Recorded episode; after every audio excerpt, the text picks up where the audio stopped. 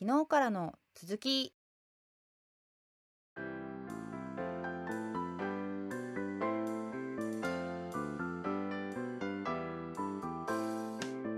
ずはスネアとハイハットとバスドラムのこの3つでうまくこうリズムキープができると面白いです。え人によってもちろん違いとかは出てくると思うんですけどドラマーさんの目の前に、はい。要はその丸い太鼓一つを一つはいはいはい。でカウントした数え方で何個ぐらいはい置いてあるんですか、一般的なのはそのタムだけで言うと、うんうん、え3つありますね。タムが3つ、タムタムタムフロアタムっていうふうに言うんですけど。うん。うんタムタム。可愛いっすよね。今言いたいだけだったよね。言いたいだけだった。そう。だから乃木用の時は1つだけしかなかったですちっちゃいタム。ムタムとフロアタムとスネア。だからうん。太鼓に見える部分で言うとスネアとタムとフロアタムとバスドラムの4つなんですね。あの時は。でも大体一般的なドラム教室とかなるとタムタムもついてこの太鼓の部分が5つになりますね。5つ。なるほど、うん。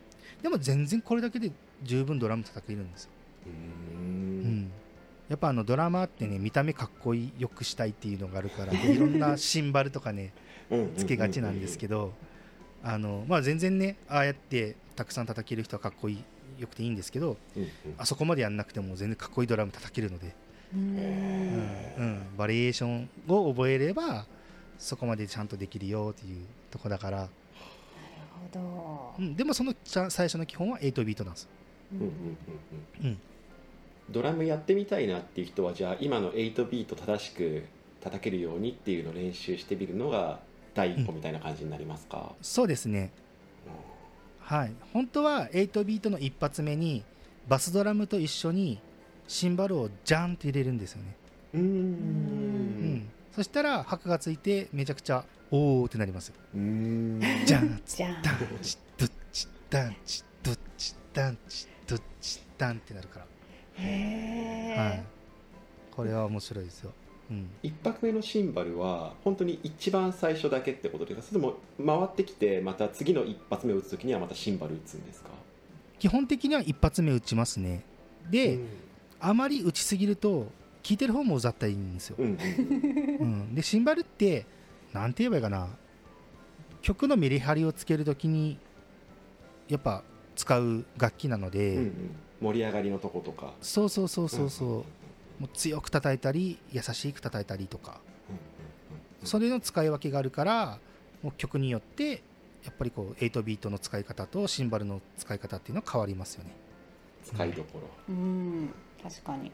盛り上がりの時とかねであとは DTM で言ったらもうあとはさっき言ったことスネアとハイハットとバスドラムなんだっていうところが分かればうんうん基本的なビートを作ってうんうん。あとは適当にいじっていけばどんな風にビーあのグルーブが変わっていくかっていうのが分かるからそういうのを楽しむのもいいんじゃないかなと思います。うん。すげえな。ね。基本の8ビートからじゃあうん。発展させていくってなったら、うんうん。そこはあるんですか？その発展させていく時の、まあ、王道パターンみたいなものがあるのかそれとももうそこまで来たらうん。結構感覚とかそういうのでやってっても大丈夫とかうんうんうん。その先に行きたいってなったらどんな感じなんですか？はい、えっと、基本的にドラム単体でやる演奏って少ないと思うんですよ。うん、まあそうですね。強いて言えばジャズぐらい。ドラムが全面的にかっこいいうわすげえソロでやってるっていうのはジャズぐらいで。はいはい。8ビートのドラマーでソロでやるっていうのは、まあ、結構稀なんですよね。有名なドラマーさんとかはやりますけど、うんだけど普通のバンドではそういうのは少ないのでうん。もしバンドでやるんであれば作曲したやつのギターに合わせるしかないです、そうなんだ。はい、なるほど。だからギターのリフがタタタタタタタタタだったらズツタツツツタツジャーンで終わりじゃないですかはいはい、はい、でこれがダダダダダダダダダダとかやったらうんズタンタズタンタズタンタンジャーンとか。でそういうふうにギターのリフに合わせてまず叩き方を、えー、バスドラムの位置を変えるとか、まあ、今のはちょっと2ビートとか4ビートみたいなとこも入るんですけど、いい、このあそうだ。2ビート4ビートっていうのは8ビートの拍を、えー、少なくしていったものをそういうんですよ。うん。うん、さっき8拍のところをこうやって1234567っていうところをうやって少なくしていっただけ、最後はもうこのぐらいになるんです。よ同じテンポで、うん、ハードコアとかこういうの結構使い分けてたんですけどあそうだ。今 YouTube で結構ドラムとかいろんな教材出てるので多分練習はしやすくなってると思うんですよ、なのでさっき8ビートが叩けるようになったらどうすればいいかっていう質問に答えるとこの練習がいいですね。今自分で言ってて思い出しました。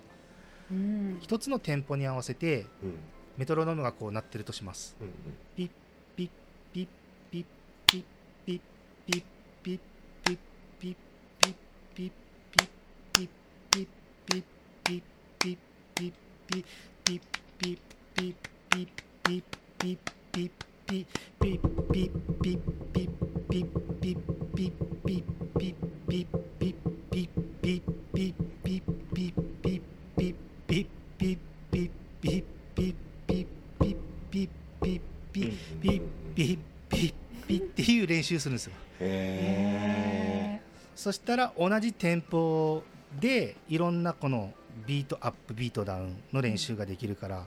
うん。で本来はこれの途中に3連ですね。っていうのをつけていくともっといい練習になります、うん。でこういうのができてくるとさっき言ってたフィルとかもどのタイミングでどういう音数で入れればいいかなっていうのが理解できてきますね。ああ、うん。そこなんだよね。フィルがねよくわかんないんだよね。そのフィルってなんだろうと思いながら話を聞いていたけれど。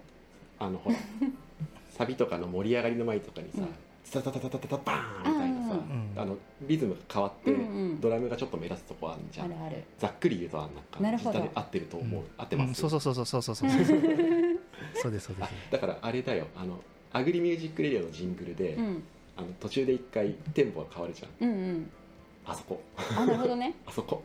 わかりやすい。うんうんうんうん。そうですそうです。だから A メロから B メロ B メロに入りますとかうん B メロから C メロに入ります。C メロからサビに入りますとかうんサビをもう一回続けるときにその間に入れるとか。ちょっとあのドラムのそのフィルおかずっていうので少し色を足してあげる的な感覚ですね、うん。ううん。うん、ただこれもねやみくもにやっていいわけじゃないんですよ、うん。うん。なるほどうん、そればっかり入れてうるせえよってなっちゃうので そう。基本はねそう。リズムをそうそう。そう刻むそうだね。方だから。そうだよね。あそうそうそうそう。うん。だからやっぱプロのドラマーさんもよく言うのが8ビート叩くのが一番難しいよねっていう話されるみたいですね、うん。あうん、ー基本技が最強みたいなやつの話だ。そうそうそうそうそう。やっぱねあの8ビートの叩き方もね本当にちょっと強弱変えるだけで全然違う音になったりするんですよだからそれは確かにそうだなと思いますね。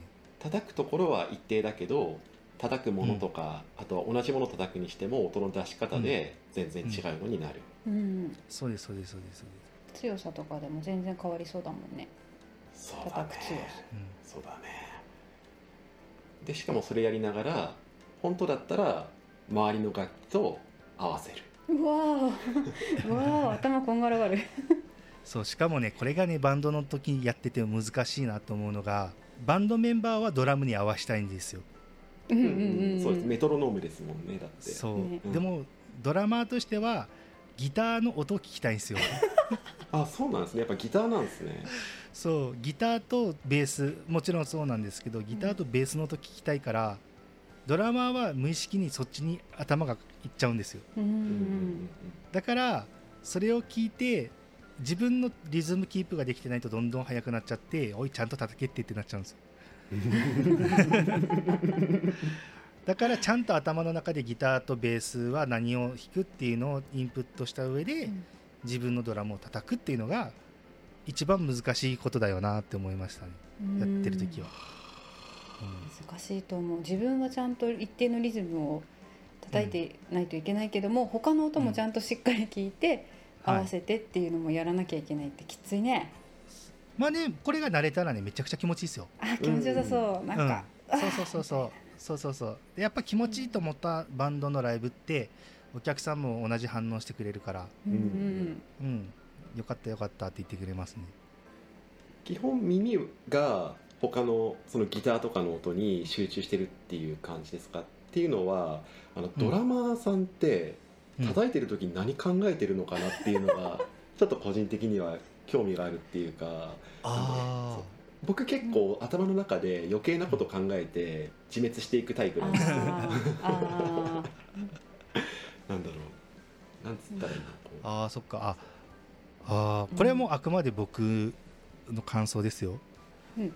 あのー基本的に練習の時はアンプとかスピーカーがこっち向いてるのでうん。音はダイレクトに聞こえるからそれを聞きながらまあ練習とかするんですよ。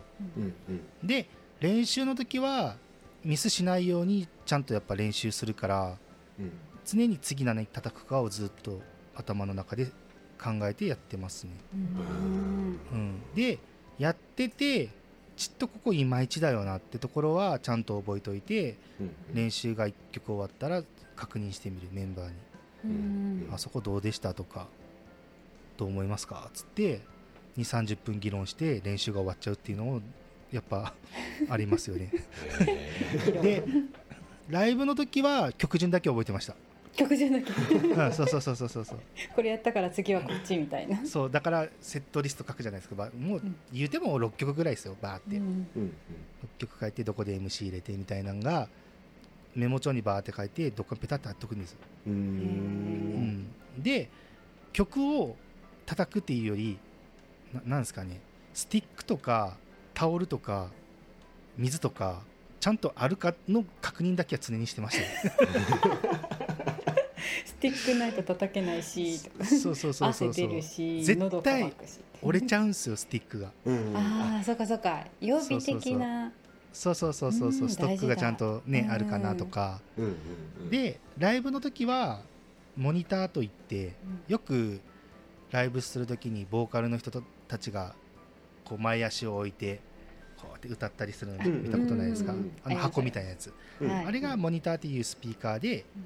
各バンドのあバンドじゃない楽器のうん。音を拾っているのが1回集まります、うんうん。でそれをモニターでミックスした音を返してあげるんですよ。でボーカルはドラムの音をもう少し上げてほしいギターの音を上げてほしいベースを下げてほしいとかそうやって各ポジションの人たちはどの音がちゃんと聞きたいかの調整をリハの時するんですよね。自分はもうバランスよく聞きたかったので、ギターベースボーカル何が強くて何が弱いっていうのをまあ言ってって、まあ、ライブの時はその音がしっかり返ってくるから、うん。あとはねライブを楽しむとかうん。そんな感じでやってましたね。もうず僕は常にフロアのお客さん見て、あの人今日乗せて帰ろうぐらいでやってました。あでもそれいいね。お客さんを向いて演奏してるってことだからね。そうそうそうそうそう。そう。まあね。あれなんでそんな積もったの？あれなんですよ、自己満になっちゃうんですよ。自分たちの演奏かっこいいやとか、うん。あ俺すげえ叩き方がいいわとか考えちゃうと、ただ自己満でしかないから気持ち悪いんですよ。うもう見ててわかるんですよ、それって。うん、でもね我々がステージに立ってやってるのってお客さんを一人でもあもうこれポッドキャストと一緒ですよあのポッドキャストも一人でも多くの人に聞いてもらうために考えるじゃないですか。はいはい。ねうんさっきもアッキーさんがチャットモさんのためにとか言ってたようにやっぱそういうミュージシャンミュージシャンとかも来てくれたお客さんのために一曲一曲演奏するわけであってうんうん。やっぱりこの初めてこのジャンルを聴いたであろう特にハードコアなんかそうなんですけどうん聞いたであろうそこの女性よと 今日はあなたを乗せて帰るぜっつって。勝手に勝手にあのターゲットを定めて6曲叩いてましたよね。いいな。かいやいやこれかっけえ話だと思うんだけど。っこいいかっこいい。すごいいいなと思ったこの話で最後やっぱこう乗ってくれると乗り方わかんないですよ。ハードか怖いしうん。お客さんバンバン暴れるから。ああー。もうじみんなね一歩引いちゃうんですけど、うん。でもその中でも体をこうってこう乗ってくれたお客さんとかいたら、うん。よっしゃ今日勝ったって思って帰りました。ね 勝った。ー うん確かに。慎吾さんが確か前ツイッターで昔のそのバンドやってた頃のうん写真かなんかうんあげました一回。うん。超無反応やったんです。でもおいかちいなって思ったいやあのボーカルがねタトゥーに150万かけていた人だから、うわすごい。うんやっぱもう筋金入れのうん。ハードコアなんですよ、すげえな。うん、であの写真はクラブだったんですよ。あのうん。DJ とかがで、ね、音楽がかけるようなクラブでライブハウスではなかったんですよ。うんうんでもそこに楽器全部持ってきてもうお客さんと目線が一緒でああそっか。もう5060人入ったらもうパンパンですよ。うんうん。だからその中でライブしてみんな踊ってましたよねあの中で、うん。もうあもうああいうねちょっとねあライブがもうめちゃくちゃ好きで、めちゃくちゃね立派なライブハウスもそれはもちろんいいんですけど、うんうん。うん、ああいうなんかお客さんと近いところでやるのは結構楽しかったですね、うん。うん、いやなんかあれだね。ライブあるあるみたいな話うん。もうすげえ聞きたいね。そうだね。面白いね。ライブライブハルある。あえっとそれで言うとドラマーは損しかないですよ。えそうなんですか？よくみんなドラマー好きとか言うんですよ。かっこいいいいですよねって。うん。まあまあそれは全然僕も肯定するんですけどうん。ただライブ終わったら転換時間が10分とかしかなくて。うん。うんでもうすぐ撤収しなきゃいけないんですよ。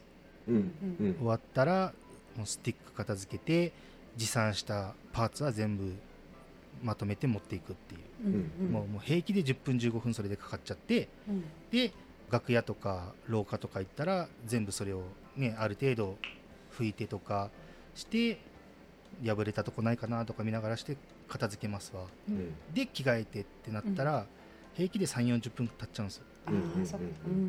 でああ終わった。みんなどういう感想だったかなと思っていったら次のライブが始まってるから誰もいないっていう。悲しい。そう道具が多いんだよね。そうだよね。そう。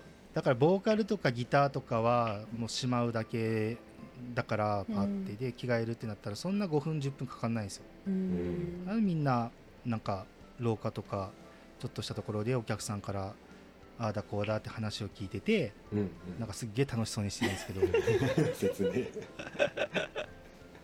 あーでもそうだな。俺もギターとベースはい触ったことあるけどドラムだけは触ったことないっていうのは、うん。単純に道具が多いからっていうのはあるから。多いよね。ううん。んその多さがねかっこいいところではあるんだけどね。こう使いこなすみたいだね。そう。な乗り遅れるんですね完全に。完全に乗り遅れますよ。一瞬一瞬もう熱が冷めた頃にどうやったとか聞いても一旦間が空きます。あーってなりますよみんな。そうあのあの時の興奮のまんまじゃないっていう。そうそうそうそうそうそう。そう辛い辛いね。これ辛いね。一旦じゃあ今回はここで終わろうと思うんですけど。すいませんドラムの話がね途中で終わっちゃいました。あね全然です全然これはこれで面白かったんで。面白かっなんで今回はドラムの話兼バンドマンの話。話 あとドラマーの話。ね。っていう感じでいこうと思います、すごいうちら的には知らない世界の話なので新鮮で楽しかったです、ありがとうございます。あいえいえいえはい。こちらこそ。ありがとうございました。ありがとうございました、楽しかったです。あよかったです。でしたら慎吾さんじゃあこれで一応本編は終わっていこうと思うんですが、はい。よかったら最後に CM 等々あれば言っていってください。わかりました。えっと先ほどプロフィールでも少し話したんですが僕もポッドキャストやっております。まずは農業楽しきラジオというまあ全くもってあのコンセプトのないあのポッドキャストをやつらつらとやっております。はい続いて Spotify 限定ではあるんですが「ミュージックプラストーク」という機能を使って、えー日本全国の、えー農家さんを招いておしゃべりと音楽を流すという本当ラジ本格的なラジオ番組のアグリミュージックレディオを、えー制作としてやっております。で最近始まったのが施設園芸に特化したよくねあの前からこの話が聞きたかったんだよって言われるのがそういう話なんですが、もうそそれに特化した番組を作ろうと思ってうん。始めたのが「テックなお野菜ぬくぬく温室研究所」という番組です、えーぜひ聞いて気に入った番組があればいいねなんか押してもらったりツイッターのフォローなんかしてもらえるとありがたいのでよろしくお願いします。はいはい。よろしくお願いします。すアグリミュージックレディオでは共作したジングルも流れてるのでぜひ聞いてみてほしいですね、はいそうですね。ね。はい。はい。そう。どこに入ってるでしょうと。そうそう歌の声でアグリミュージックレディオって言ってるから。入ってるから。あそうだそうだ。宇田さんありがとうございました。いやとんでもないありがとうございます、ねテックなお野菜もあのハウスの話聞いたんですけどめっちゃ面白かった。あそうっすか、んんん聞いててあそうなんだみたいな。普通になんか目には入ったことあるけどそんなとこまで考えたことないし、そうだよね。うん夏は暑いよね。とか、うん大きい方が温度を保てるみたいな。そういう話もあそっかそっかと思って、うん。うん。それがねどんどんテーマが重なっていくごとにね難しくなっていくと思うんですよ。もっとどこまでついていけるかな、いえいえだからハウスってなかなか中身が見えないじゃないですか。うん。そこをちょっとイメージでもいいので伝わればなとも思ってますので、うん。節園芸農家さん以外でもそうやって聞いてもらえればいいかなと思ってうん。作ってますのでよろしくお願いします。はいよろしくお願いします、はい。個人的には冒頭の小芝居も聞いてほしい。面白いあの小芝居もね。いつか滑らかになるのかな。確かに。もうねはいワンテーマごとに入れていくので、はい、次回はないです。次回はないのか。残あ念はテーマの冒頭の時に入るね、そうですそうです、そうです。はい。行屋の村よ。ね。上手に崩してやるなって。すごいよね。いやもうあれ台本もなくて俺の思いつきであの通り言ってもらったんで逆に言うとようやったよなって思います。す あのすごい。僕は好きです。あありがとうございます。私も好きです。ありがとうございます。ということで農業楽しきラジオアグリミュージックレディオテックなお野菜。チャトモさんもよかったらチェックしてみてください、はい。よろしくお願いします。ということでじゃあ今回のゲストは慎吾さんでした。ありがとうございました、はい、ありがとうございました。ありがとうございました。ありがとうございます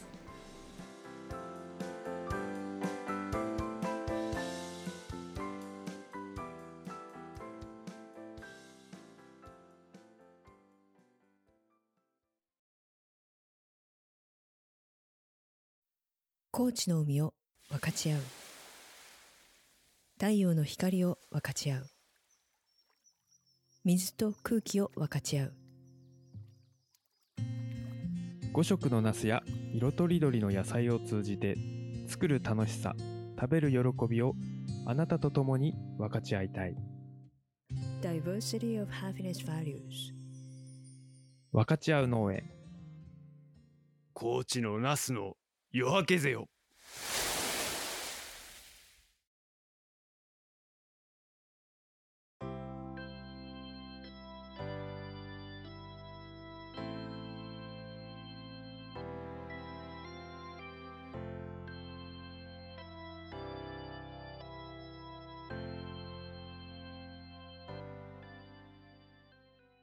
はいいかがでしたでしょうか？とっても面白い回でしたね宮崎に慎吾さんが帰ってしまってうん。うちら二人のリビングからまたお送りしています。ちょっと人数が減って寂しいです。はい。マシさんの時と同じで収録してから少し時間を空けてこのエンディングは撮ってるんだけど、うん。いややっぱリクエストでやった回だったけど知らないことを知るのは楽しいね。楽しいよね。うん。世界が開ける。うんドラムとかあんまり興味ないなっていうチャットモさんもいらっしゃるかなとは思ったんだけどこれはもうちょっとうちらが聞きたくって話したくって慎吾さんにお願いしてやらせてもらった回っていう感じだね。そうだね。うん。どうだった？いやもうなんか面白かった。そうね。もともとドラムちょっと面白そうだなって昔から思ってはいたんだけどやりたいそうやりたいかっていうと別にそこまでではなかったんだけど、まあ、バンドの中で目を引くのはやっぱドラムだなって思ってて。私の中で。もしやってみるならどれがいいって言うんだったらドラムっていうくらいには興味はある方なのかなって。あそうなの？うん。もただ早く言ってよ。ただ 致命的な弱点があって。えっとえっと5文字のやつですか？5文字？5文字？ですか？なんすか？なんすか？リズム感ですか？あまあそうっすね。そうですね。そうだね。リズム感ですね。あとまあなんていうかまあリズム感ですね。運動音痴もちょっとあるので体の動かし方下手なんですわ。まあでも歌の運動音痴とかその体を動かすの苦手とかはそこまで言うだけの努力をやりきってないやつだと俺は思ってるから、なるほど。うん、ちょっとやってうまくいかないのを言ってるだけだと思うから、なるほどね。うん、だってあれじゃん。歌もう8ビートらしきものを叩けるようになったじゃん。はいということではい。歌がチャレンジした8ビートの音源です。どうぞ。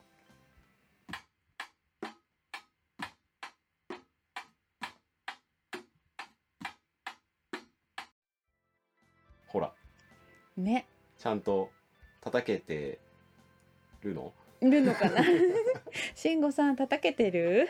あとはこれちゃんと音が取れたかなっていうのもちょっとあるんだけど。そうだね。なんて言ったって叩いてるものがおかしいからね。そこら辺の缶の蓋とかおもちゃの箱とか ゴミ箱とか。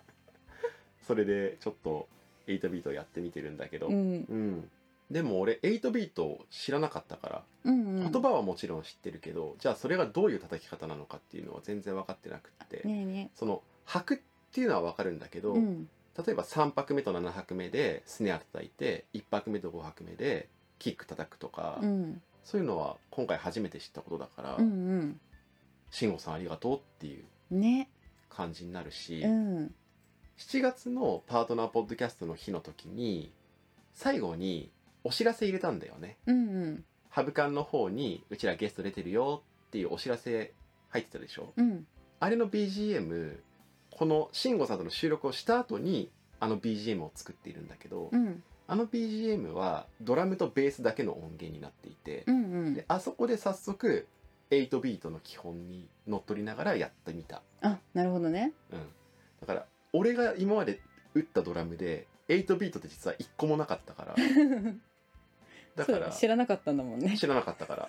なんとなく自分の耳で聞いて好きなやつを打つだけだったから、うんあのお知らせの裏で鳴ってるのは8ビートでやっていてキックの位置とかスネアの位置とか慎吾さんに教わったことをベースにちょっとアレンジしちゃってるんだけど、うん。うん。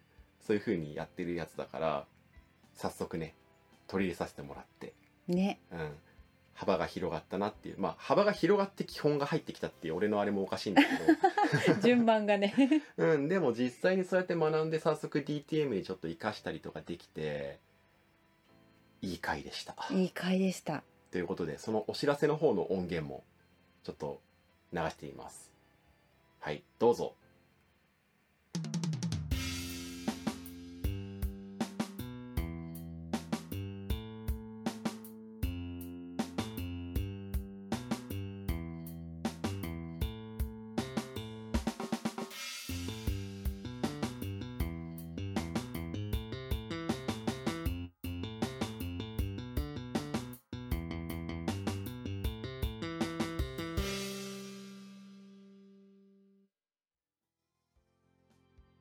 ね。ね。ね。でしょ？ちょっとねスネアの叩き方をアレンジしちゃってるから、うんうん。途中で一回ハイハットがない場所とかあるんだけど、うん。でも俺素人なりに気をつけているのはいわゆる腕が一本増えないと叩けないドラムっていうのをちょいちょい聞いたことがあって、うんうん。要は人間が叩くにしては音が多すぎるドラムなんだけど、うんうん。それにはならないように気をつけていてもしかしたら技術があればハイハット残したままスネアあそこ2回叩けるかもしれないんだけど、うん。どうかなって思ってうん スネアを畳んにしたところをハイハット減らしてみたみたいなそういうことをやった。なるほど、うん。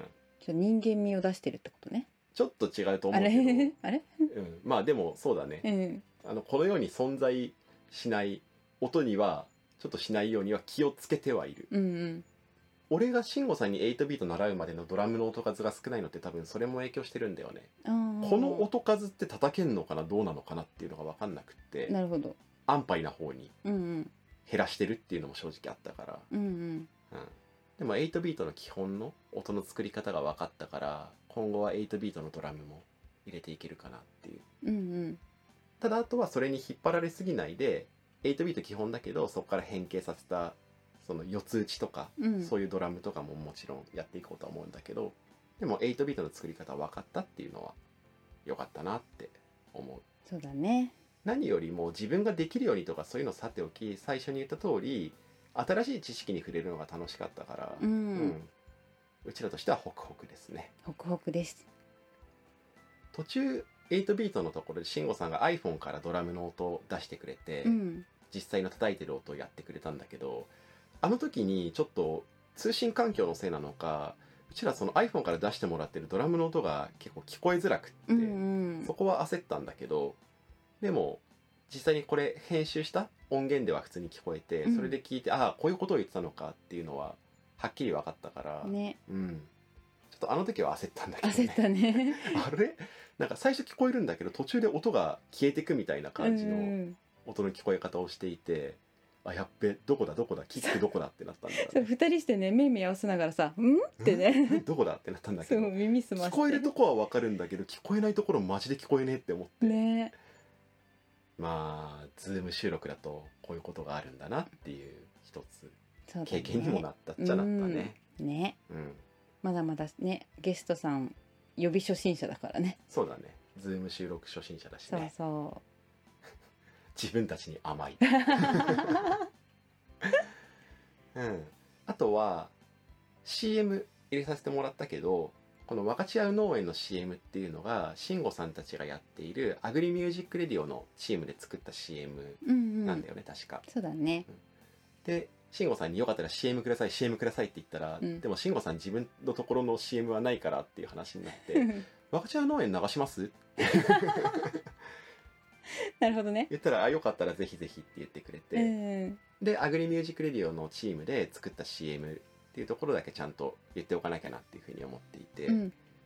ああいうのを作ることもできるから慎吾さんたちは、うん。だから音声 CM 流したいなって思ってる人とかがもしチャットモさんの中にいたらよかったらこれがね一つのきっかけとなって慎吾さんたちがそういうことやってるんだよっていうのも知ってもらえたらいいなとは思っている。